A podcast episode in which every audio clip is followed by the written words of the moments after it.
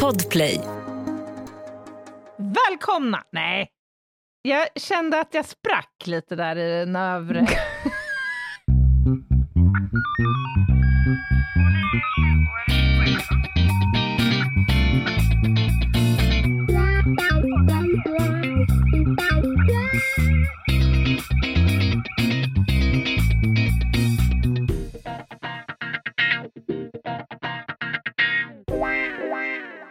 Välkomna till krimpoddarnas krimpodd över min döda kropp med mig, Anna Jinghede och Lena Ljungdahl. jag blir lite besviken på dig när jag liksom laddar upp för ett crescendo.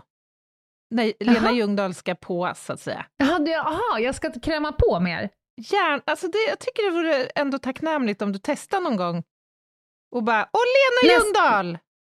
Nästa gång. ja. Men du ska också, sitta och, du ska också tänka att jag, jag ser ju inte dig, du har ju fortfarande de här svarta brillorna. Jag förstår inte ens varför vi facetimar då. Jag sitter och stirrar rakt in i två svarta liksom, linser. Ja. Ja, ja, det är sant. jag ser rakt in i din mörka själ. Ja, äh, det är ju det är märklig.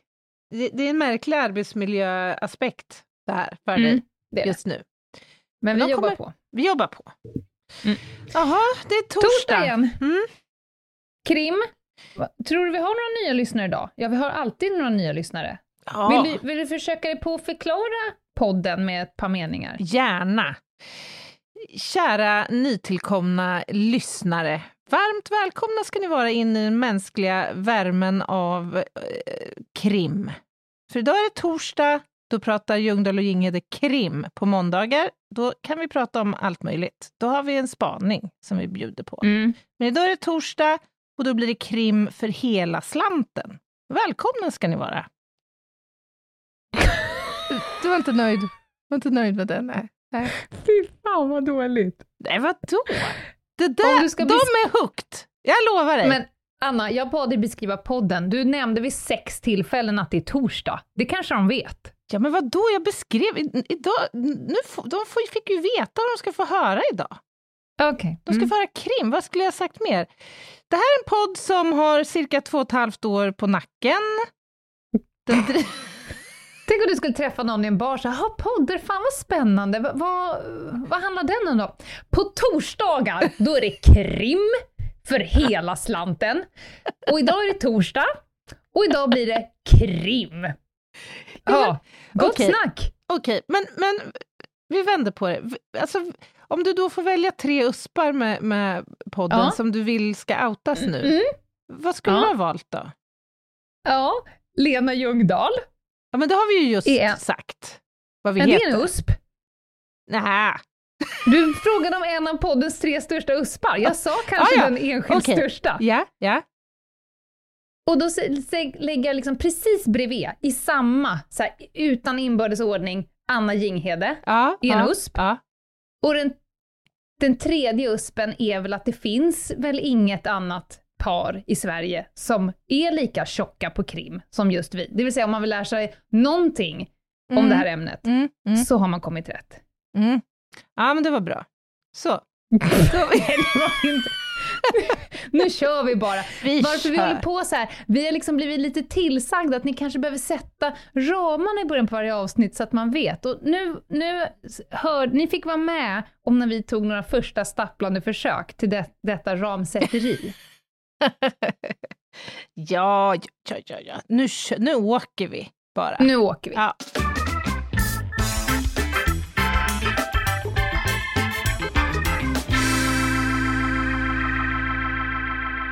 Det blir krim och idag, Lena Ljungdahl, ska vi prata om... Oskyldigt dömd! Kan man vara det i Sverige? Ja, det är det som är frågan. Och hör det fenomenet hemma i en rättsstat som Sverige? Att man dels kan dömas oskyldigt, men också för Mm. den delen att det faktiskt kan ske att någon som är skyldig för brott inte döms för det. Mm. Lite i den lådan ska vi veva runt idag. Vi kan väl med lätthet konstatera att det finns jättemånga fler eh, skyldiga som går ostraffade ute på eh, eh, landets Mm. gator, än det finns oskyldiga som har fått ett straff. Mm-mm.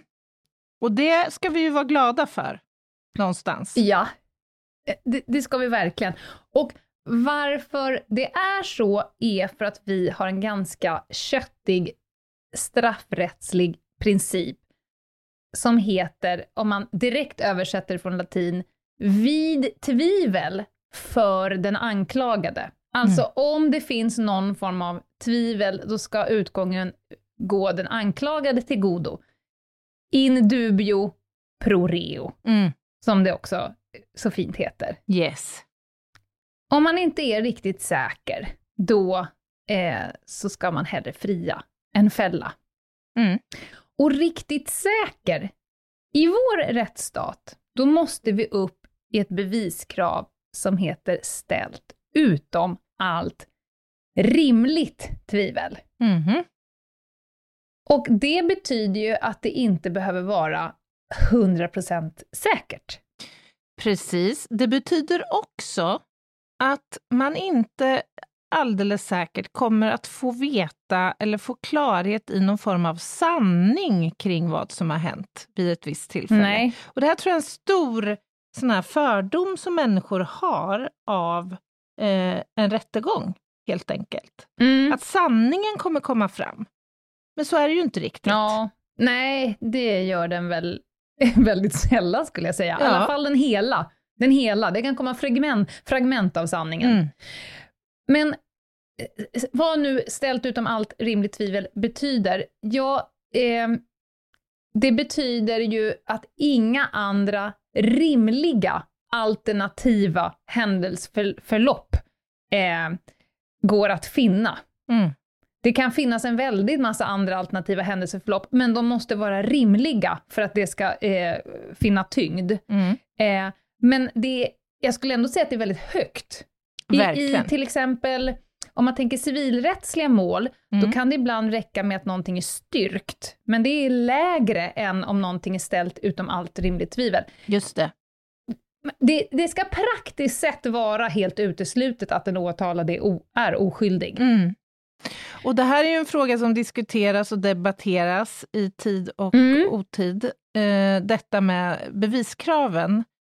För, för att man kan få känslan ibland om att det inte handlar om rimligt tvivel, bortom rimligt Nej. tvivel, utan bortom allt tvivel. För Mm. det, det säger sig ju självt att det tillåts ändå en viss osäkerhet. Eh, Vi kan ta två exempel. Alltså, det, väldigt många har försatts på fri, eh, eh, som, har, som har blivit fria trots att det har eh, dykt upp berättelser i rätten med helt osannolika händelseförlopp. Jag drar två exempel. Mm. Vi har familjehemsfadern som blev friad. Eh, eh, hans sädesvätska fanns i en av flickornas underliv och Mm. han blev friad på grund av storyn då att hon måste ha torkat sig med ett papper som han hade så att Just säga det. använt. Ejakulerat på. Mm. Som det heter. Som det heter. Det är ju ett ganska osannolikt händelseförlopp, men här ansåg man då att det inte var ställt eh, bortom allt rimligt tvivel. Och sen har vi också en man som var ute och viftade på, med en Kalashnikov, Mm. och hans eh, förklaring till detta var att han precis hade hittat den, den låg på gatan, Mm. och så tog han upp den och så blev det någon form av viftande Just rörelse. det. Just det. Känns också ganska osannolikt, men det här är ju tecken på att finns det rimliga tvivel, då är det den vägen man skola vandra Mm. i svenskt eh, rättssystem. Och nu, Anna, har jag slängt mig med lite olika ord, såsom beviskrav. Jag tänkte, ska vi så här inledningsvis förklara de olika orden? För Mm. de är ändå ganska viktiga sen när vi kommer till saker som indiciekedjor och så. Ja, men det tycker jag. Alltså, jag sa att eh, ställt utom all, allt rimligt tvivel är ett beviskrav. Det är beviskravet som gäller för alla brottmål i Sverige. Mm. Till skillnad då från till exempel civilrättsliga mål, där styrkt kan hjälpa, eller kan eh, duga, vad heter det, räcka. Mm. Mm. Eh, ett beviskrav, eh, då preciserar man hur stark bevisningen behöver vara för den som har bevisbördan. Och då kommer nästa ord. Vem, vad är då en Mm. bevisbörda? Jo, det är vem av parterna inne i rättssalen som faktiskt är skyldig att lägga fram Mm. tillräcklig bevisning för att då eh, det påstådda sakförhållandet föreligger. Just. Eh, och, och beviskravet är då hur stark den här bevisningen som den här eh, parten med bevisbördan skall lägga fram, hur stark den ska vara. Eh, och då ska den eh, med viss grad av sannolikhet eh, som talar för eller emot om omständigheternas existens upp till ställt utom allt rimligt tvivel när det handlar om brottmål. Så man kollar både på vem har bördan Mm. i den här eh, rättegången om det är brottmål, Mm. och hur högt ska beviskravet upp? Och då ska det upp till ställt utom allt rimligt tvivel. Vart det tydligt tror du? Ja, men jag, jag tycker det. Och jag, jag tycker vi kan komplettera med också lite grann kring det här när en åklagare bestämmer sig för att faktiskt väcka åtal, som det kallas. För att ibland kan man ju få känslan av att det tar en evinnerlig tid innan det sker. Mhm. Man kanske har Mm. två personer misstänkta för ett mord som har suttit häktade i över ett år. Men det blir liksom Mm. aldrig någon rättegång. Och det beror ju Nej. på att åklagaren kontinuerligt måste utvärdera vad som, vad som finns i bevisväg. Och inte Mm. förrän åklagaren kan förvänta sig en fällande dom utifrån den mängd bevis, alltså bevisbördan som finns, den samlade mängden bevis som Mm. finns, så kan åtal väckas. Eller så får åtal väckas. Ja, och till och med ska. Eh, För Och ska. eh, åklagaren Mm. har ju å- åtalsplikt i nästan alla brott. Mhm. Eh, men, men precis som du säger, objektiv grund. Man ska kunna förvänta sig att nu har vi banne med tillräckligt eh, för att kunna nå en fällande dom. Och det är ju det som rätten sen ska pröva. Mm. Eh, men om de har tillräckliga bevis för att ett brott ska begåtts så ska ett åtal väckas. Eh, och det Mm. kan ta lite tid. Ja, det kan Såklart. det definitivt göra. Och Men det är ibland också så, därför... Ja, förlåt. Ja, nej, men jag skulle bara säga att ibland så innebär det ju också att en utredning drivs på ganska intensivt och fokuserat, men man lyckas inte frambringa bevis. Och då blir det här en fråga för häktningen som ska omprövas regelbundet. Mm. Och det kan ju faktiskt innebära att de här två då, som i exemplet som sitter frihetsberövade i väntan på åtal, Mm. faktiskt får gå fria. Misstankarna kan kvarstå, men man, man kan inte motivera längre att hålla personer frihetsberövade. Och ibland får man klappa ihop och lägga ner hela skiten för att åtal inte kan väckas, för att det helt Mm. enkelt inte på objektiv grund finns tillräckligt. Man, kan, man kanske inte hittar några vittnen, eh, de misstänkta förnekar, man hittar inga vittnen, man hittar ingen teknisk bevis, man hittar ingenting för att faktiskt kunna styrka det man påstår, och då går det ju inte. För Nej. då kan man inte heller förvänta sig en fällande dom. Precis. Nu har vi definierat, nu har vi definierat eh, de rättsliga principerna för det hela. Mm. Och vi har konstaterat att det går inte att, eh, att förhindra att, att människor eh, blir dömda trots att de är oskyldiga. Nej, men tyvärr så är det ju så, trots att vi ju lever och verkar i ett land där vi har högt, alltså det måste man ju säga, att Sverige har högt ställda rättsprinciper. Mm. eh, ju. Eh, men nej, inte ens i Sverige så kan detta med 100% i säkerhet eh, förhindras. Så det finns ju en mängd olika anledningar och skäl till att detta kan ske. Det kan ju handla om så att säga mänskliga faktorer under en polisutredning till exempel. Bevis kan blandas ihop. Det kan ju till och med faktiskt ske att eh, man skickar iväg eh, spår för analys till NFC och det sker en Mm. förväxling i den laborativa miljön. Alltså det är ju många... Innan bevis läggs fram i domstol så har ju väldigt mycket hänt ofta med de här ingående bevispunkterna och särskilt om jag pratar eh, om det som jag kan, den tekniska sidan. Mm. Så vi jobbar ju väldigt mycket med den så kallade beviskedjan, att, att hålla den intakt. Att Mm. varje hantering av ett spår till exempel ska dokumenteras i vår, alla våra system. Spåret själv ska märkas upp. Vi ska hela tiden kunna spåra och se hur vi har hanterat olika godspunkter Mm. och, och spår. Och det här är ju också ett av svaren på varför det tar lite tid. Alltså Ja. rättssystemet och analyser und so weiter. Ja, men det kan ju också vara i värderingen av bevis. När det här ska värderas i domstolen så kan det ju vara så att man faktiskt övervärderar bevis, eller för den delen undervärderar. Människor kan ljuga och konstruera historier som, aldrig, som inte har bäring eller en sanningshalt. Det kan ha hänt i en rättssal. Det kan definitivt ha hänt. Och det gäller ju både vittnen och målsägare och tilltalade såklart. Eh, det kan vara så att eh, juridiska ombud inte levererar som de ska. Försvarsadvokater till exempel, som inte har en bra dag eller som helt enkelt inte är yrkesskickliga och tar tillvara sin Mm. klients intressen. Eh, felbedömningar kan ske. Det är människor som sitter i våra domstolar, de påverkas av eh, samhällsordningen, höll jag på att säga, Mm. vad som sker i samhället runt omkring, vad media rapporterar, vad man har för känslor och tankar kring vissa brottsfenomen och vissa, ja men alla de här bitarna. Eh, normer, en annan sån här aspekt. Mm. Fördomar. Ja, alltså, den här listan skulle nog kunna göras eh, ganska lång, Lena, tror du inte det? Det är, en, det är en cocktail, det kan vi lugnt påstå. Det är en cocktail och gemensamt för alla de här bitarna, det är ju att när det händer, när en människa döms eh, oskyldigt, så är det ju ett, alltså det är ju en allvar, ett nederlag skulle man väl ändå kunna säga för, för rättssäkerheten. Oh ja.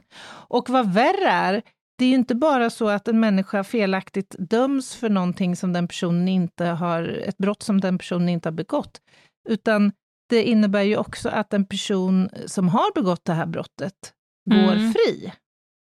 Och det pratar Mm. man ju inte så ofta om kanske, men när det gäller mord till exempel så är det något som skaver oerhört i mig. Alltså det tar ju, om man, om man felaktigt rik, riktar fokus på en person som till exempel erkänner falskeligen eh, Mm. ett antal mord, och man lägger orimligt stora resurser på att nå framgång i det målet, så innebär det ju samtidigt att man inte lägger resurser på så många andra personer kanske. Och döms man för i slutändan så innebär det ju förlängningen att man har tappat jättemycket och värdefull tid och det blir allt svårare att faktiskt döma rätt person i förlängningen. Ja, man brukar ju prata om de viktiga 24 första timmarna. Det är Mm. ju lite tufft om man kommer in tio år senare. Det kan man väl säga? Det är nog kört, Yes. snudd på. Ja. Mm. Har du några såna här exempel in mind, svenska exempel på... Ja, Fall det där- låter ju som att du pratar om Thomas Quick. Ja, men det är väl ett bra exempel. Mm. faktiskt. Eller Sture Bergvall. Jag vet faktiskt ärligt talat inte vad han kallar sig numera. Det som var eh, karaktäristiskt för hans eh, case, att säga, det var ju att han själv erkände väldigt många mord. Jag tror att det var över 30 mord som han erkände. Eh, och han dömdes till slut för åtta av dessa 30. Eh, och inte egentligen i något av de här åtta morden så fanns det någon övertygande eh, varken teknisk bevisning eller vittnen, utan en stor del av eh, domen byggde ju på hans eh, egna erkännanden. Och sen tror jag Mm. att de flesta är bekanta med vad som sen hände. Det gjordes ju en dokumentär av honom, av Hannes Råstam, där han ju i samband med inspelningen av den tog tillbaka sina erkännanden och där man också tittade lite grann på hur de här erkännanden faktiskt hade framkommit och hur utredningen hade sett ut runt eh, omkring här. Ja, och metoderna blev ju kraftigt ifrågasatta. Det visade sig att han var kraftigt sederad under rekonstruktioner och vallningar och eh, hölls mer eller mindre konstant i ett rus av bensodiazepiner och läkemedel. Det var ju en aspekt av det, men också förhörsmetoderna eh, som man mm. använde. Alltså det, det fin finns ju jättemycket som kan sägas om detta. Vi kanske ska ägna ett helt avsnitt vad det lider om just det här det tycker jag faktiskt. fallet, för det innehåller så himla eh, många delar ju. Och det mm. här, och, och, inte bara kring, fokuset låg ju inte egentligen bara på eh, Thomas Quick, utan det kom ju att bli liksom lite en maktkamp mellan försvarare, mellan vår justitiekansler och väldigt många eh, fragranta personer som kom att spela en viktig roll i hu hu soppan. Huvuden skola eh, rulla, Ja, men lite så mm. var det ju. Han dömdes i alla fall då som sagt för åtta mord i sex olika eh, rättegångar eh, innan han till slut friades för samtliga. Sen är han dömd för andra brott ska sägas, men just morden mm. friades han från. Sen har vi ju Kaj Linna, eh, som vi kanske mm. ska nämna också, som dömdes för ett rånmord eh, uppe i, var det Piteå-trakten tror jag, Kalamark. Och det här var i början på 2000-talet, 2004 tror jag. Han hann avtjäna 13 år innan han på fjärde eller femte resningsansökansförsöket fick det mm. beviljat. Och han är den person i Sverige som har suttit eh, fängslad längst tid innan han har beviljats resning. Högsta domstolen beviljade honom 2016 eh, resning och han kom sen att frias för det här rånmordet och fick också sen ett rekordskadestånd av staten. Jag tror mm. han yrkade på 20 miljoner och fick 18, eller något sånt där. Men mm. du, det här med resning och resningsansökan, Lena. Mm. Kan du inte guida oss lite här? Ja, eh, resning det är ju ett, ett extraordinärt rättsmedel som egentligen bara är, betyder att trots att ett ärende har, har nått dom, alltså att det har, har vunnit laga kraft, som det så skitnärligt heter. Mm. Så, och då är det ju liksom färdigprövat, mm. egentligen. Mm. Men om man då begär resning så kan man pröva eh, ärendet på nytt. Det här är väldigt svårt att få. Mm. Det är någonting som används extremt restriktivt och det som krävs, det är att det ska ha framkommit några nya omständigheter eller nya bevis som har tillkommit, som gör att det finns skäl nog att faktiskt titta på det igen. Mm. Och har domen funnit laga, vunnit laga kraft i tingsrätten, så är det hovrätten som eh, eh, avgör det här. Men om domen har skett i hovrätten så är det, hoppar upp ett snäpp mm. och då är det högsta domstolen. Eh, men, men det är inte så ofta och han, som du sa, han fick söka fyra gånger och den femte så... Ja, om jag inte missminner mm. mig. Jag tror det var fyra ja. gånger han sökte och sen på mm. fick han, blev han beviljad mm. resningstillstånd. Men det är ju bra att det finns, skulle Absolut. jag säga. Och det, väldigt många som vill ha det för att pröva sina ärenden på nytt, men det måste verkligen ha framkommit någonting nytt som gör att man, för annars så läser man ju bara igenom de gamla mm. papperna en gång till och då lär man inte komma fram till någonting nytt. Men man förstår ju att det är en fin balansgång här, för mm. ibland har jag tänkt så här, undrar om det i Sverige är för svårt att få resningstillstånd? Alltså om, om kraven för att beviljas det är för höga, men samtidigt så förstår jag ju varför det måste vara så. För att vi kan ju inte i våra domstolar sitta och pröva om fall som är korrekt avdömda, så att säga. Det måste finnas substans, såklart. Ja, det vattnar ju liksom ut instansen. Mm. Om man tänker så här, nu har du vunnit lagakraft och dom, är vi kör en resning på det, då kan man lika gärna skita. Alltså, mm. man måste ju lita på mm. instansen. Nu, mm. nu, är det ju väldigt många grejer som ö, överklagas över tingsrätten och går till mm. hovrätten. Mm. Men där är vanligast att det tar stopp där. Ibland så blir det högsta domstolen och resning ännu mer sällan. Eh, men så kan det ju vara, att det kanske är alldeles för svårt. Det här mm. begreppet mm. justitiemord, mm. är, det rätt, är det korrekt att använda det i fall när oskyldiga människor döms och får avtjäna långa fängelsestraff för brott man inte har begått? Korrekt eller inte, det är väl då man hör det. Antingen då, eller hör man väl också justitiemord om man tycker rättsstaten liksom mm. lite har kastat in någon under bussen. Jag har eh, läst på lite om begreppet, för Mhm. att jag har aldrig riktigt reflekterat. Det heter ju trots allt justitiemord. Eh, Mm. Och det finns en förklaring Ja, till det är det. ingen som dör. Nej, det är ju inte det, men från början så tillämpades då det här begreppet på de fall då någon liksom felaktigt hade dömts till döden och således hade mördats av rättsväsendet. Mm, Eh, så att, rimligt. ja, det är ju rimligt, men idag så tillämpas det ju eh, på egentligen alla de här fallen som vi pratar om här Mm. idag. Mm, Eh, ja. Det, är det är ett begrepp som, jag vet inte, den har ju inte en juridisk... Det är väl mer i, i media. Det är väl mer i allmängiltigt tal, liksom. exakt. det är inte ett Det är juridiskt inget begrepp. juridiskt begrepp. Det är det nej. inte.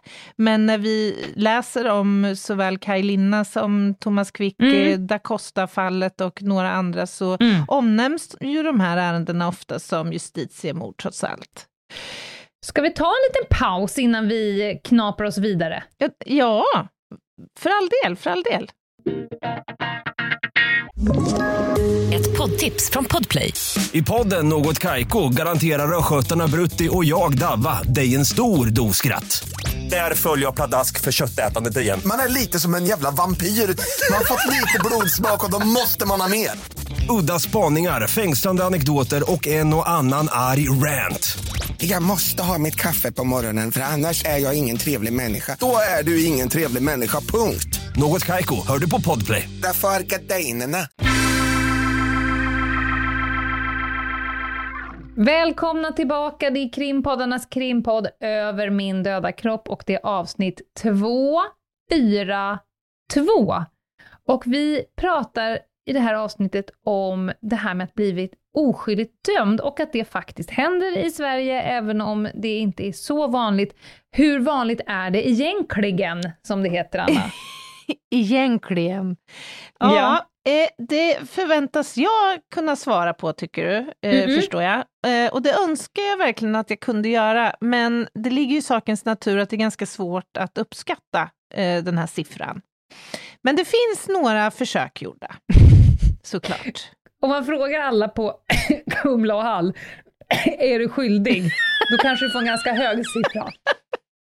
Jo, nu har vi fått det bekräftat att 96% av alla i fängelset är faktiskt oskyldigt dömda. Enligt den sista rapporten från Brå. Ja. Nej, det är svårbedömt, såklart. Mm. Eh, det finns en norsk rapport, en norsk studie där 125 erfarna försvarsadvokater eh, har tillfrågats och eh, intervjuats. Eh, och det kom fram då i den här studien att de, de här 125 sammantaget hade haft vad de bedömde vara 15 oskyldigt dömda per år. Det vill Mm. säga att var tionde försvarsadvokat eh, har då en klient som varje år eh, döms oskyldig. De har inte en klient som varje år Jo, men en oskyldig. av varje, var tionde försvarsadvokat Men det var en rolig sägning. var det. De har en klient som varje år döms oskyldig. Samma stackare. Ja, sam- Det är ju trist för den, tänker jag. Att varje år dömas oskyldig. ja, det är trist. Det är tråkigt, verkligen. Alla förstod. Ja, vad bra. Ja. Ska man göra en uppskattning på eh, svenska förhållanden, man kan ju tänka sig att Sverige och Norge kanske uppvisar ungefär samma omfattning. Eh, så. Men i Sverige så har en av våra mest framstående försvarsadvokater uppskattat att ungefär 1-3 procent döms felaktigt. Mm. 1-3 procent, och det är oavsett eh, vad det handlar om för brott. Mm. Låter det rimligt? Kanske det gör. Ja, de döms skyldigt, alltså fe- felaktigt. Mm. Ja, eh, jag kan inte säga någonting om den siffran. Jag känner att jag inte ens kan... Nej, det är jätte, jättesvårt att liksom bilda sin uppfattning, verkligen. Så att, eh, Det, så här, det är helt omöjligt att ha ett system som är hundraprocentigt, för då eh, hade vi inte kunnat... Eh, om man ska vara 1000 miljarder procent säker, eh, då kommer ju i princip ingen att dömas. För kan man någonsin vara helt säker? Mm. Men frågan är hur långt man ska dra ner det, Mm, mm.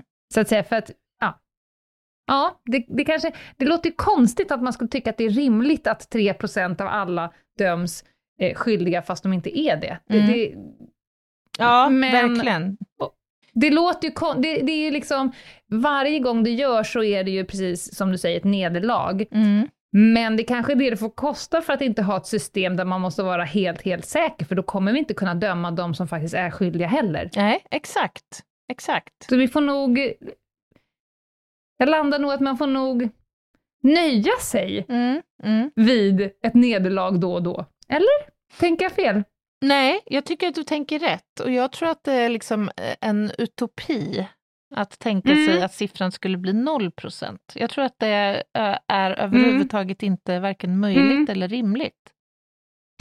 Ju, vi har ju pratat ganska många gånger i, i eh, den här podden, framförallt på torsdagarna, eh, i olika ämnen. Men vi har ju ofta landat i att i Sverige har vi rätt mycket lagar och regler där individen får stå tillbaka för den kollektiva vinsten av saker. Mm. Allt från hur vi eh, angriper och ger oss på integriteten och våra eh, fri och rättigheter. Mm. Därför att vi måste, för att uppnå en kollektiv vinst av en vadå, effektiv brottsbekämpning. Här är ytterligare en sån där grej. Mm. Vi offrar personer för att få ett system som gynnar den stora massan. Det är ju ytterligare bara ett Mm. symptom av det. Ja, ja men eh, Mm. det är det verkligen. I franka ordalag så är det där det handlar Mm. om. Men Mm. du, ett dilemma eh, i de här ärendena, eller de här fallen, om vi tar Thomas Quick som ett exempel, det är ju faktiskt det här med falska erkännanden. Och hur är det egentligen, kan man dömas för, ja det kan man ju uppenbarligen, till och med för mord Ja. baserat enkom på ett erkännande. Och här måste jag säga, Alltså man kunde i alla fall det eh, då. Ja, Nu vet jag inte om, ja, om man har schystat till det lite, men Thomas Quick är väl ett levande exempel ja, men det är han ju. på... Ja. Och ändå så är jag skolad att eh, förstå att ett erkännande räcker inte. Du vet när vi har varit ute Nej. ibland på en brottsplats och jobbat fem timmar och funderat på om eh, platsen ska behållas avspärrad eller inte, så kan en utredare ringa och säga så här, ja men han har erkänt nu och berättat vad som har hänt. Toppen! Ja, visst, ja, det är den första reaktionen, vad bra, för det är det ju trots allt. Det Ja. kommer att hjälpa oss i den fortsatta utredningen. Men för oss så betyder det egentligen ingenting, eftersom vi vet att det sällan räcker för en Mm. fällande dom. Utan vi måste ju då styrka upp de olika delarna i en påstådd gärningsbeskrivning, eh, gärna med hjälp av teknisk bevisning. Ja, för det är jättejobbigt om han i det här fallet tar tillbaka sitt erkännande för hör 4. Man Exakt, får så att säga på ruta noll igen. precis. Plus, jag har stött på så jädra mycket knasbollar som är fullt övertygade om att de har gjort gärningen, eller av Aha. andra anledningar tar på sig den. Ja, vanföreställningar då? Ja Eller- men verkligen. Ja. Jo, jo, det var jag. Man bara, nej, det var du inte, för du har stått här med mig hela tiden. Ja, det finns ju Eh. lite varianter här. Det, det är ju Mm. dels de här som erkänner, erkänner brott som de överhuvudtaget inte ens har varit inblandade i. Där har vi ju Nej. Thomas Quick-exemplet då. Sen finns det ju de som av olika anledningar väljer att eh, liksom överdriva sin roll vid ett Mm. visst ske, skeende eller brottstillfälle. Får jag ge ett exempel? Gärna. Jag som har jobbat ganska mycket mot eh, narkotikasmugglarorganisationer Mm. av internationell art. Mm. Det är ganska vanligt att det är ju bestämt från början vem som, om det här skiter sig, om vår organisation, vår cell, Mm. eh, slås sönder i Sverige Mm. och det blir en rättslig process i Sverige, då, Vlad, då är det du som tar på dig det här. Mm, mm. Alltså så de kan ju sitta, de är rätt chill från start. De har ju, förmodligen tjänar de ju så mycket pengar på det här och, och det är liksom med i spelets regler. Mm. Mm. Så de säger från, ja, nej men det var jag. Mm. Mest då för att, dra, för att man ska dra eh, lyset ifrån och Andra. faktiskt utreda alla omständigheter. Mm. Så att de tar på sig och berättar eh, om sin del och så vidare. Men kan det Så också det, vara... det, Ja. Men jag funderar på, kan det också vara en, en så att säga, fjäder i hatten för de här individerna, så att säga, när de sen kliver in på Kumla eller på... Alltså att de... Ja, men lite som på li- enprocentskulturen. Ja, Liksom. kanske lite på lägre nivå. Nu pratar vi Mm. ju absolut högsta business Mm, mm. Eh. De är nog inte så jätteintresserade av the thug life i, och, och försöka eh, göra sig ett, ett, namn, utan det är mer så här, det, det här är min roll i den här organisationen. Eh, för i, i ett ärende, det, vi, det jag drog i det här avsnittet, kokain och Nutella, Mm. Där var det ju så tydligt, så här, tre, jag tror att de var fyra herrar, varav tre sa så här, ja nej jag kan tyvärr inte berätta någonting, men det jag vet är att han har inte med det här att göra. De Mm. har liksom fått jobb, vad ni än gör, få ut den där Mm. så fort som möjligt, och så tar ni på er resten. Mm. Eh, det visade ju sig med utredning att det var ju han som var den största hjärnan och mest Mhm. planerande och, och fick också därmed högst eh, straff. Det. Men, men det kan ju vara ett incitament till att faktiskt helt frivilligt och med falsarium ta på sig eh, saker i en, i en händelsekedja som inte stämmer. Ja, alltså det kan ju finnas flera skäl såklart. Att man ja, är massor. yngst i eh, den här grupperingen, man kommer sannolikt få lägst eh, korta straff, man kanske ti- till och med tidigare är ostraffad och allt möjligt. Det kan ju vara en strategi till och med, tänker jag. Ja. Att man är anhörig, vill Eller freda anhörig, sitt ja. barn Ja. eller sin partner. Jag, jag tar smällen. Mm. Man brukar... Så du kan gå fri och ta hand om barnen. Ja, just det. Mm. Man brukar prata om lite olika typer av såna här erkännanden. Dels då frivilliga, och det är ofta de här som du var inne på som sker till följd av psykisk sjukdom på grund av vanföreställningar. Eh, det är inte sällan så att de här eh, fallen också får ett starkt medialt intresse och att de som faktiskt falskt erkänner också drivs av den bekräftelsen. Att omnämnas Mhm. och få stort medialt, alltså väcka stort medialt intresse. Eh, och sen har vi de här som då tar på sig skuld på grund av att de inte då uppnått straffmyndig ålder eller de här andra familjeskälen som du var inne på, Mm. som då sker också frivilligt. Sen kan de här falska erkännanden vara framtvingade också. Eh, och då handlar det om eh, ja, men mer pressande situationer, alltså att man, man erkänner för att lätta på stressen och pressen. Det kan handla om att man befinner sig i ett eh, missbruk och sitter med full eh, utslagen abstinens i ett förhörsrum timma 17 eller något sånt där. Och att man till slut eh, erkänner för att man klarar inte av det fysiskt och psykiskt helt enkelt. Det kan handla om klaustrofobiska eh, problem till exempel, eller som ett sätt att undvika häktning. Så att man vet Mm. att chansen ökar att jag inte behöver sitta häktad om jag faktiskt erkänner det jag har gjort och Mm. då kommer jag släppas ut i väntan på eh, åtalet, eller ja, Mm. rättegången. Och sen har vi de här som kan vara framtvingade och internaliserade. Och här tänker jag på eh, den här dokumentären Making a Murderer med Stephen Ah, fy, den var Avery. jobbig. Ja, den var jättetuff. Minns du? Ja. Ja. Den huvudmisstänktes får anhörige var en systerson, tror jag, som hade eh, vissa kognitiva och, Ja. tror jag, Ni får titta på ja, den. Men, Men- där passar väl justitiemord in i... Verkligen.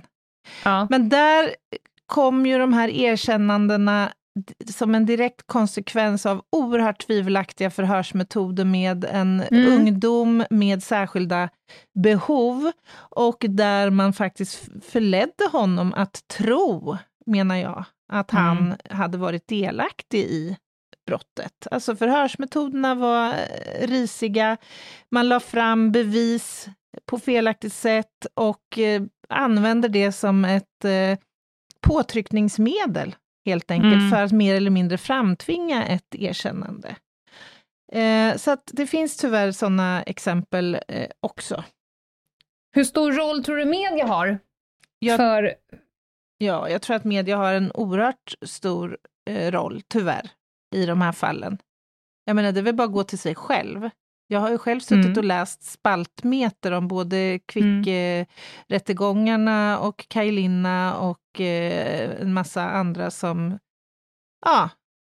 Och mycket handlar ju om alltså att en karaktärsbeskrivning av de här personerna.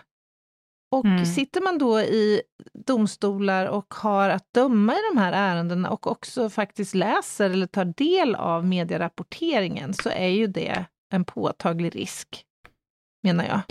Ska vi prata lite om Johnny Depp versus Ah, Amber Heard? det är väl ett jättebra exempel Ja, på hur man inte bara får veta någon slags halvsanning om de ingående parternas karaktärsdrag, utan där också liksom den stora massan, pöbeln, dömer mhm. en människa innan dom avkunnats.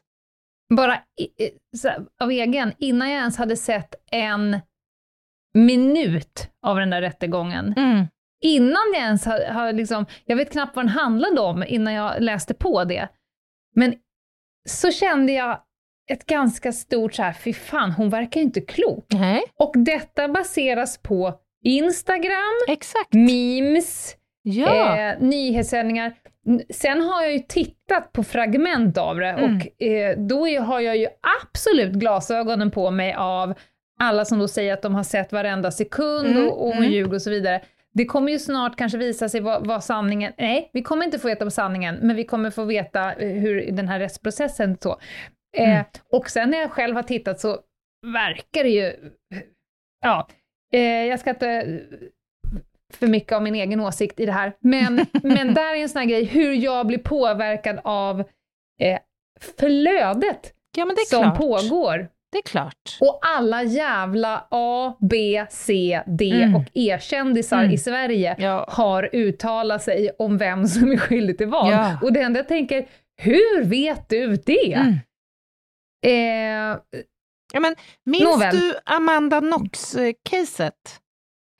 Nej. Den här, jag tror att hon är amerikan som var på någon form av student, eh, eh, någon resa i något annat europe, i något europeiskt land, Italien eller något. Och hennes roommate blir brutalt mördad en natt. Och det är en natt när Mm. hon själv är hos sin, eh, sover hos sin pojkvän. Så när hon kommer till deras gemensamma bostad dagen efter så anträffar hon offret mördad Mm. Och det som, första som händer är ju att media är ju på platsen när hon är där. Eh, och media fångar i en sekvens hur hon eh, kysser sin pojkvän. Hon omfamnar honom och eh, kysser honom. Och Mm. den här kyssen, den gjorde henne till mördare. Alltså, för, för att hårdra det lite, men Mm. alltså den bilden kablades ut i hela världen. Mhm. Och man menar ju då, hur kan man, om man inte själv är skyldig till detta, hur kan man då förmå sig att kyssa någon det första man gör efter att man har hittat sin roommate eh, brutalt eh, mördad i sin gemensamma Mm. bostad? Och det här blev alltså någonting som förföljde henne eh, extremt alltså, i alla de här rättsliga processerna. Sen i det här fallet så handlar det också om en ganska sjaskig polisutredning, jätterisig brottsplatsundersökning. Alltså det var en massa faktorer som samverkade här. Men ett bra exempel på eh, vilken roll media får för att faktiskt eh, bygga in subjektiva uppfattningar och åsikter och tankar om en person som mycket väl må ha avvikande beteendemönster, men därmed inte givet är eh, liksom en kallblodig mördare. Nej. Det är Och ju det en stor skillnad. tänka... Ja, och det går knappt att tänka på... Hade jag kommit efter att ha tittat eh, lite grann på den här rättegången mellan Depp och Heard, Mm. hade jag kommit fram till samma känsla i min kropp om jag inte hade föregåtts av alla dessa rapporteringar av vilket eh, psykopat, Mm, ljugande mm. skådespelare, psykopat. Hade jag kommit fram till samma sak om jag inte hade sett dem? Sannolikt Eh, inte. Sannolikt inte, även om jag, jag tycker att jag förstår var det kommer ifrån när jag väl har mm, själv tittat så. Men det är såklart att man blir färgad och det är såklart att även alla människorna som jobbar i domstolen också blir Mm, det. Det var det jag skulle... Mm. Vi- Ja. Jag vet att du har en jätterolig lista, men jag tänkte bara säga vad som händer. Eh, vi har glömt prata om indicium. Vi lovade ju Just måndags, det. där skulle vi ha fått in det. I början va? Jag kan ta det nu. Ja, jag, jag tar det nu, se om Daniel kan klippa in det, för sen tänkte jag köra den här ersättningsgrejen. Mm, Eh, men undrar om jag ska försöka säga det på ett sätt som gör att jag kan peta in det någonstans, eller ska Eh. vi... Nej, jag gör så här. Jag gör så här. Anna, jag vet att du har en jätte, jätteviktig lista på G och jag har en avslutande sak som jag vill säga. Men först kom jag på, i måndag så lovade jag att vi skulle prata om indiciekedja. Just Och det det. har vi inte gjort. Nej, det har vi inte. Så jag tänkte nibbla på kanten. Mm. Indicium, ordet bara, det måste ju passa dig, Ja, ligga på läpp. älskar. Ja. Indicium är något som är svagare än ett faktum. Faktum är ett ännu bättre ord för dig. Mm. Det är faktum, Ah. Annas näst mest vanliga ord. Och, och det är någonting som är ett svagare faktum och då behövs det flera olika indicier kan tillsammans styrka ett påstående, men det kan aldrig nå upp ett bevis. Just det. Alltså om, om vi inte kan bevisa att du, Anna, var på stadens torg klockan 12, att det var just du som stod det. För det, det skulle man kunna bevisa genom till exempel eh, två olika vittnen som har sett dig där, vi har spår från dig där, du finns på en kamera, massa bevis. Men, och sen kan vi då med, med indicium påpeka och påstå detta. Och ju fler indicium man har, desto starkare blir det. Och då börjar man bygga en det. Mm. indiciekedja. Och indiciekedja brukar man ju behöva ta till när det saknas bevis. Ja. Eller lägga parallellt med bevisen. Ja. Och, och indicium, det kan vi väl också nämna, det brukar ju i vardagligt tal omnämnas som stödbevisning. Mm. Så att, men det, det är helt riktigt, det händer ju faktiskt Ja. att åklagaren går upp med ett mål som i stort bygger på en indiciekedja. Sen kan ju den vara stark, faktiskt. Ja. Och Verkligen. det kan också räcka för en fällande dom, ska sägas. Och ju starkare indicier, desto färre eh, påståenden, ju färre indicier krävs då kanske för att nå upp till samma styrka. Mm. Ja, det är möjligt. Mm. Finns ju, ja, men det finns ju indicier som är liksom knappt värda att ta upp. Ja, ja, det är mer, ja. ja. Det är klart att de kan vara av Ja, ja. Du menar Mm. så, självklart. Självfallet. Självfallet, självfallet. Jag ska avsluta med så här. Du sa ju att eh, han yrkade på, eh, var det Linna som Mm. yrkade på 20 och fick 18? Ja, om jag Det här är rätt informerad, ja. Det är du säkerligen. Om inte annat så har någon börjat googla redan nu och så kommer vi få ett mejl sen. Mm. Men det här är extremt uppstyrt. Lagen om ersättning vid frihetsberövande och andra tvångsåtgärder. Då kan man alltså få ersättning av JK, staten, Mm. och så finns det massa kriterier som då måste vara uppfyllda. Jag tänkte ta några, för jag tyckte att, själv att det var spännande. Det här är en sån här grej som man eh, som snut eller medarbetare i rättsväsendet inte så ofta håller på med, av den enkla anledningen att det ligger inte på ditt eller mitt Nej. bord. Nej. Nej. Men kriterierna är att du måste ha varit frihetsberövad i minst 24 timmar. Mm. Mindre så, då kan du inte hålla på och whina. Nej. Det, det, det, Det nej. går, det funkar inte. Minst 24 timmar. Eh, och sen att det kanske inte blir något åtal, eller att du har suttit inne då länge och sen så får du ett, en frikännande dom. Mm. Och det du kan få ersättning för är till exempel lidande, Mhm. förlorad arbetsförtjänst. Jag menar, sitter du inne i fängelse i tio år så har du ju inte jobbat ihop pengar. Nej, Det blir ju sämre pension, så att säga. det kan man säga. Eh, Mm. Du kan inte få ersättning för personskada. Och du kan inte få ersättning för sånt som är ett resultat av själva brottsutredningen, under, under perioden som man utredde brottet. Mm. Sen är det längden av ditt frihetsberövande som avgör hur mycket pengar du får. Det är lite schablon här. Mhm. Och då säger man att eh, första månaden så får du 30 000. Mm. för den må- men Då börjar man räkna, hur länge satt du felaktigt frihetsberövad? Säg då eh, 10 år, eller vad det nu är. Mm. Första månaden, då får du 30 000 för den. Sen minskar det lite grann. De menar ju på att det, liksom, det svider extra mycket precis i början. Mm, sen mm. så minskar det lite grann, 20 000 kanske månad tre och sådär. Men sen ökar det successivt. Mhm. Och det ökar och ökar och ökar och ökar. Så att ditt tionde år som du sitter felaktigt frihetsberövad, Mm. så får du 100 000 kronor i månaden Mm.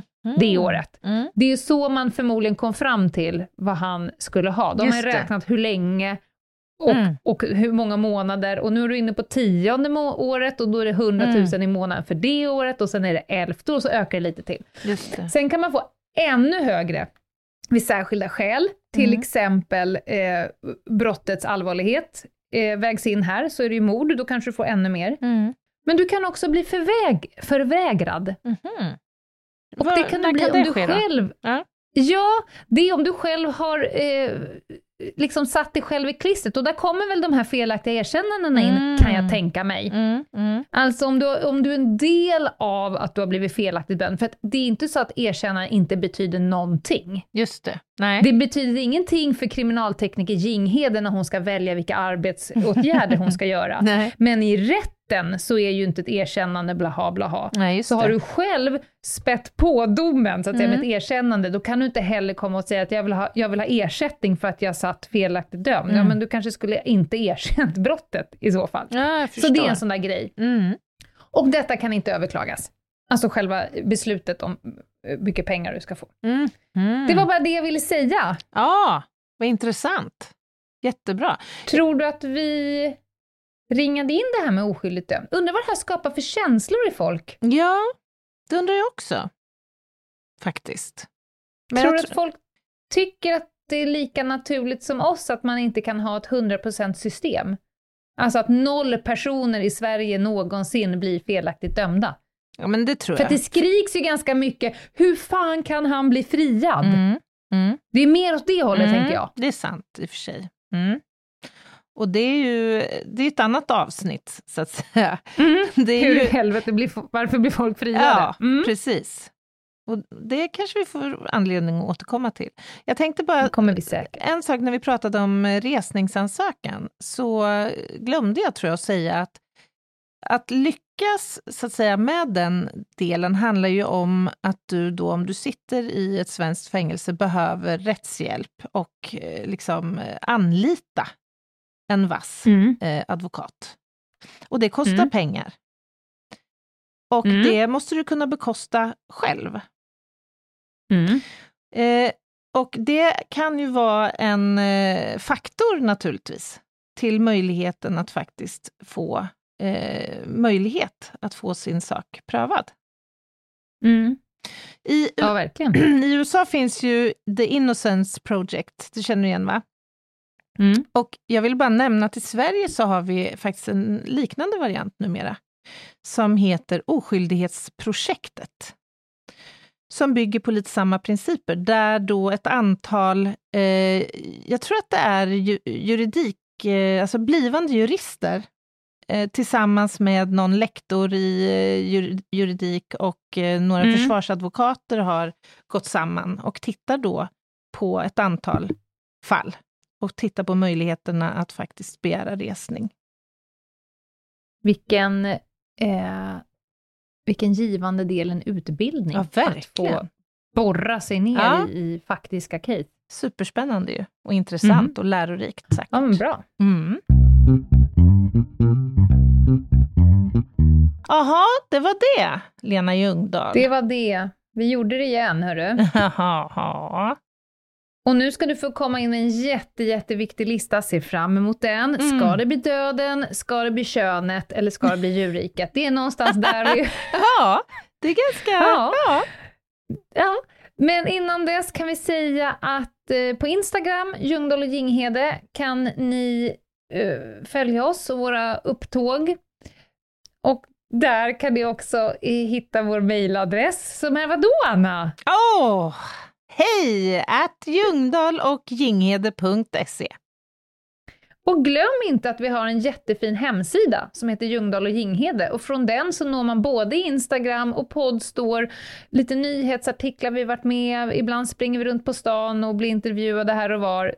Det läggs upp då och då på vår hemsida. Ja, det gör det. Och på Facebook finns det ett härligt ställe som heter eh, Över min döda kropp, eftersnack och diskussioner. Mm. Och nu ska jag säga någonting som vi inte har sagt på jättelänge och det märks. Jaha. Vi vill att ni tid för annan går in i podcaster-appen, ni som har iPhone, och där söker upp vår podd, klickar i betygsätter oss med stjärnor och skriver en recension.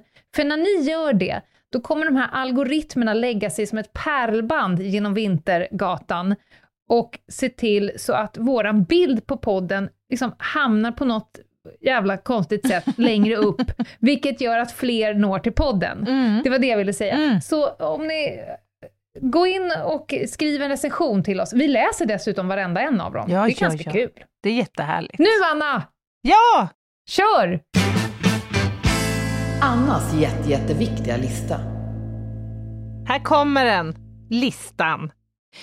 Alltså, du har ju hånat mig för att jag sitter här nu i ett mörkt rum med solglasögon på mig. Eh, för att jag råkar... Mm, du är så lätt att håna. Ja, jag är tacksamt eh, eh, offer för detta. Ja. Det beror ju Mm. på att jag har ådragit mig en eh, hornhinneskada och det är ju ett ganska udda ändå tillstånd. Jag tror inte jag känner någon i min omgivning som har drabbats av det här. Eh, och det finns ju andra betydligt vanligare, jag tänker astma, diabetes och högt blodtryck och allt vad det nu kan vara. Men jag skulle vilja uppehålla mig lite kring de här lite mer sällsynta tillstånden idag. Eh, så Ja. jag har valt ut då eh, de fem tillstånd som just nu toppar i alla fall min lista med de konstigaste medicinska tillstånd som man kan drabbas av. Plats nummer fem. Jag ger dig auto brewery syndrome. Alltså bak, Ja. baksmälla har ju de flesta av oss eh, fått pröva på. Ja, i alla fall Mm. de av oss som dricker alkohol. Men nu har man alltså upptäckt då anti-brewery syndrome, som alltså är baksmälla som drabbar människor trots att de inte har druckit en enda droppe alkohol. Det handlar Nej, om... Ja, ja, ja, ja, lyssna nu. Det handlar om Men det är en påhittad Nej! sjukdom av de som inte Som inte blir bjudna på fest. Ja, exakt. Nej men alltså det här är otroligt intressant. Dessa Mhm. människor då som drabbas, de har alltså en defekt som gör att när de äter särskilt kolhydratrik kost, då kommer kolhydraterna i tarmen fermenteras till ren alkohol. Och, och Det här beror på att de har överväxt av en speciell typ av jästsvamp i tarmen som bidrar till detta. Så alltså de kan vakna upp och eh, alltså, känna sig så jävla bakfulla och kräkas och allt möjligt. Men vänta, de har ju alltså ett hi- en hipsterhubb från Södermalm i magen. Ja, ja, ja! Som ett jävla surdegshotell inuti sin egen kropp. en Det är hipster för fan, jästsvamp. I ja, tarmen. det är för fan briljant! Jag tycker det verkar asjobbigt. Tänk dig vad besviken man skulle bli. Man, man är med på festen och så tänker man så här, fan jag tar det jag kör. Jag kan köra ikväll, jag vill Mm. inte vakna upp bakis. Jag tar en pizza bara. Jag tar, jag tar en, en slät calzone bara. Och, Ja. och så kommer man hem, lägger sig svinnöjd och vaknar upp och ändå är asbakis. Det är ju Men sjukt vänta, då får de taskigt. inte ens förnimma fyllan. De Nej. åker inte ens på en salongis. Nej, De nej, blir bara de blir bakfulla. bara bakis. Äh, fy Det är, fan det är ju taskigt alltså. Okej, plats nummer fyra, Lena.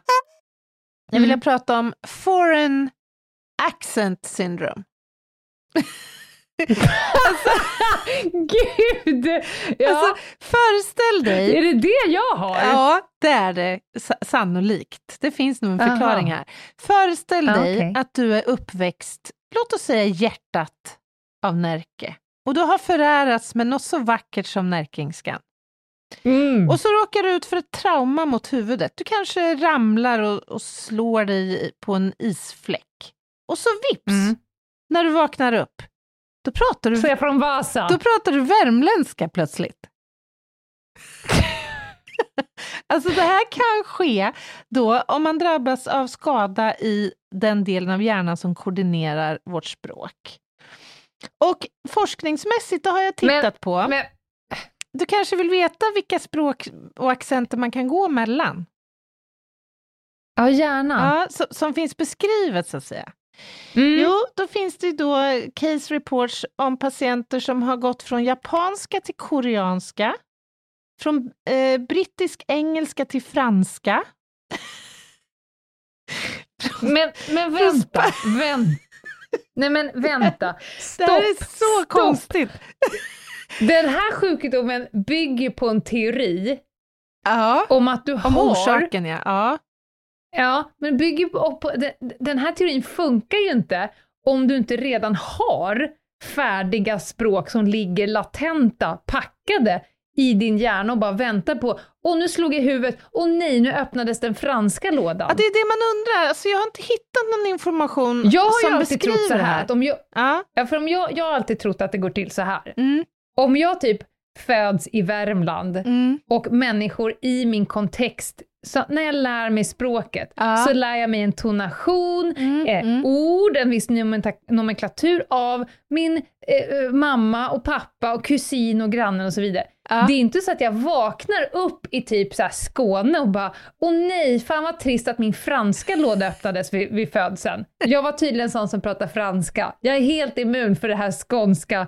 Ja, men kan man helt utesluta inlagring av accenter genom liksom eh, någon slags copying-funktion? Alltså att du, att genom liksom social inlärning? Programmering? Om ja, jag men om är du är tillräckligt korean mycket... och aldrig har träffat en fransos i hela ditt liv, slår i huvudet Nej, men och det är bara helt plötsligt pratar Ja, franska. ja, det är svårförklarat. Det är det ju. Det, det, Tycker du det? det måste ju bygga på någon slags kontakt med språket. Ja, definitivt. Det förutsatte jag nästan. Men det var så intressant där. Jag, Men du sa ju från, från brittisk engelska till franska. Ja, men alltså till brittisk engelska med kraftig fransk accent. Jag har nämligen... lä- Lululu, Ja, ja, men alltså lululu. Jag googlade ju då det här syndromet och hamnade på Youtube där en intervju fanns med en kvinna som hade drabbats av detta och hon hade då gjort någon form av commercial en stund innan hennes trauma mot huvudet där hon pratar Ja. väldigt posh British English. Och Mm. helt plötsligt så pratar hon alltså, det, lå- det låter som hon är fransyska som pratar engelska. Det är otroligt alltså. Och hon har ingen aning om hur det här kommer sig och reporten frågar, ja, det kan ju finnas de där ute som tror att det här är liksom påhittat, eh, att det här bara är en gimmick Mm. som du kör med. Nej, ja, hon, hon kan, kan själv inte liksom förklara eh, hur det här sker. Fan vad sinnes, Ja. jag blir bara förbannad. Ja. Okej, en, Mm. nu tar vi en snabbis. Trean. Proteus syndrom. Det här, Mm, det är trist. det, ja, det är trist. Det här är ett tillstånd som handlar om att olika vävnader i kroppen växer väldigt oproportionerligt. Och Mhm. det syns inte när man föds, utan det här brukar liksom smyga igång första, någon gång under första året, men när man är helt nyfödd så har man inte några tecken på detta. Det här har då genetiska eh, orsaker och kan såklart orsaka en massa svåra hälsoproblem, såklart. Eh, påverkar ju, riskerar att påverka hela kroppen. Känner du igen eh, en eh, person vid namn Jos- Joseph Carey Merrick? Nej. Han gick under eh, öknamnet Elefantmannen. Mhm. Anna, i det där fallet så kanske det, eh, han är kanske mer känd som. Hade du frågat, känner du till Elefantmannen? Ja, känner du till Elefantmannen? Ja, men om du går ut i världen och frågar hur många som vet vad Elefantmannen hette by birth, då tror jag kanske att det är ganska ett lågt utfall. Good point. Det är sant. Ja. Han led i alla fall av Proteus Ja, det är syndrom. deppigt Det alltså. är deppigt. Inget roligt Ja. tillstånd. Så jag tycker vi lämnar Nej. det och så går vi till eh, punkten två. Ett kul tillstånd. Ja, nu ska du få lära dig, eh, Ljungdahl, om ett tillstånd som man inte skulle vilja önska sin värsta fiende. Tänk dig själv att alla Var dina... inte så säker på det. Ja. Det är mig du pratar Ja, om. lyssna här nu ska du få se. Ja. Tänk dig att alla dina utsöndringar, svett, urin, din andedräkt och så vidare, luktar rutten fisk. Det här är då ett tillstånd som kallas för fish odor syndrome. Det handlar, Fy fan vilket opåhittigt namn! Nej, nej, där får de fan i mig tänka du kan till. få ett annat alternativt namn då. Trime, Ja, trimetylaminuri. också tråkigt. Mm. Det handlar nämligen om att kroppen inte kan bryta ner trimetylamin som är kopplat till då någon slags genmutation. Eh, och Mm. det här innebär då att man går runt och luktar rutten fisk. Nej men gud, det där skulle jag kunna ge, det behöver inte ens vara min värsta fiende, det där skulle jag kunna ge x antal personer jag bara stöter på i, i, i livet. Så, Okej. där fick du lite fish odor syndrom. Ja, Trist för dig. Trist. Så kan det gå. Bye bye. Ja, du skulle inte ha snott min plats på ICAs parkering. Ah, du är omöjlig. Vi tar plats nummer ett då. Cotards syndrom då? Cotard, Mm, inte Locard. är det Locards kusin? Det kan det vara. Det är inte helt osannolikt, för det här är nämligen walking corpse syndrome. Mm. Det här, det här fick dig. Det här är alltså en neuropsyk... Nej, jag tänkte bara på min man varje morgon. Ja, just det. Det är en walking corpse. Mm. Nej, men det här är ju ett neuropsykiatriskt tillstånd som medför att den drabbade personen tror att hen är död eller saknar sin själ eller organ eller vissa kroppsdelar, helt enkelt. Alltså, det är ju en extrem, ett extremt ovanligt syndrom och det är eh, omtvistat om det överhuvudtaget existerar. Men det beskrivs och omnämns i olika eh, sammanhang som något som eh, Men här... vadå, att jag vaknar upp på morgonen en, en vacker dag med the walking corpse syndrome Mm. och är helt övertygad om att jag har tappat mina knän. Ja, att du, du kan utveckla så neglekt för vissa kroppsdelar så som att de inte överhuvudtaget existerar. Men gud, jag ser direkt en öppning här till mitt vänsterben. Ja, just Jag det. kanske bara kan tänka bort det som att det inte existerar. ja, ja, ja, det är ett Cotard, Genialiskt för fan! Cotards syndrom du behöver. Hur har du med benet Lena? Vilket ben? Men det är också deppigt att gå omkring i tillvaron och tro att man är död, så att säga. Det är ju lite speciellt. Men det gör, gör man inte det ganska ofta? Nej, vad fan. Du kanske gör det. Men Jag, jag kan relatera ganska hårt. Jag tror till och med att jag har det där syndromet. så Jag konstigt. välkomnar det. Då och då så är ju den delen av, den, alltså den känslan är ju ibland lite, lite bättre än känslan av att vara vid liv. Jag- Jag välkomnar Du den. välkomnar den. Ja, men då så. Ja då. Då så. Ja, så kan det i alla fall gå. Om man har otur i tillvaron. Jag känner spontant att en hornhinneskada känns förhållandevis eh, odramatisk. Jag tycker också att det var en, en sak med det här var också lite, lite bekymrande. Aha. Och det var att du inledde med, det här, det här är också något syndrom som du har, men du inledde med de här fem sjukdomarna är i alla fall de som ligger just nu på min topplista över konstiga syndrom Ja, men- som man kan ha. Ja, men sånt här... Du har en topplista! Ja, men alltså det här kollar jag regelbundet eh, in på, så att säga. Jag tycker att det är superspännande. Nya upptäckter av eh, märkliga och udda Ja. tillstånd. Men då finns det ju hopp om så att säga en uppfräschning av din lista framöver, Ja, jag, jag, tänkte ta med, 312. jag tänkte ta med den geografiska tungan, men jag gjorde inte det. Så det får vi ta Nej, nästa. inte in där. Nej, det var Nej. för din skull. Du ska ju ändå Ja, på tack. semester och allt. Ja, jag är på semester Ja. när de lyssnar på det här. Ja, precis. Jag menar Mm. det. Mm. Men du, eh, Tack Anna! ska vi säga så då? Sättet man avslutar telefonsamtal med folk man inte vill prata om. Ja, men ska vi säga så då?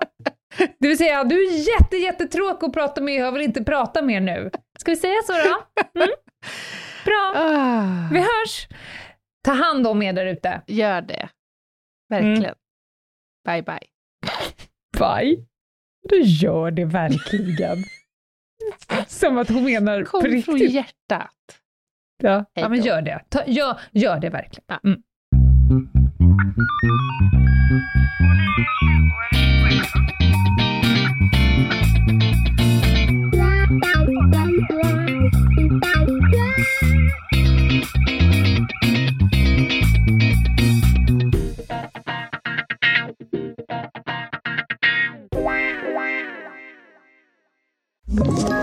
Ett poddtips från Podplay.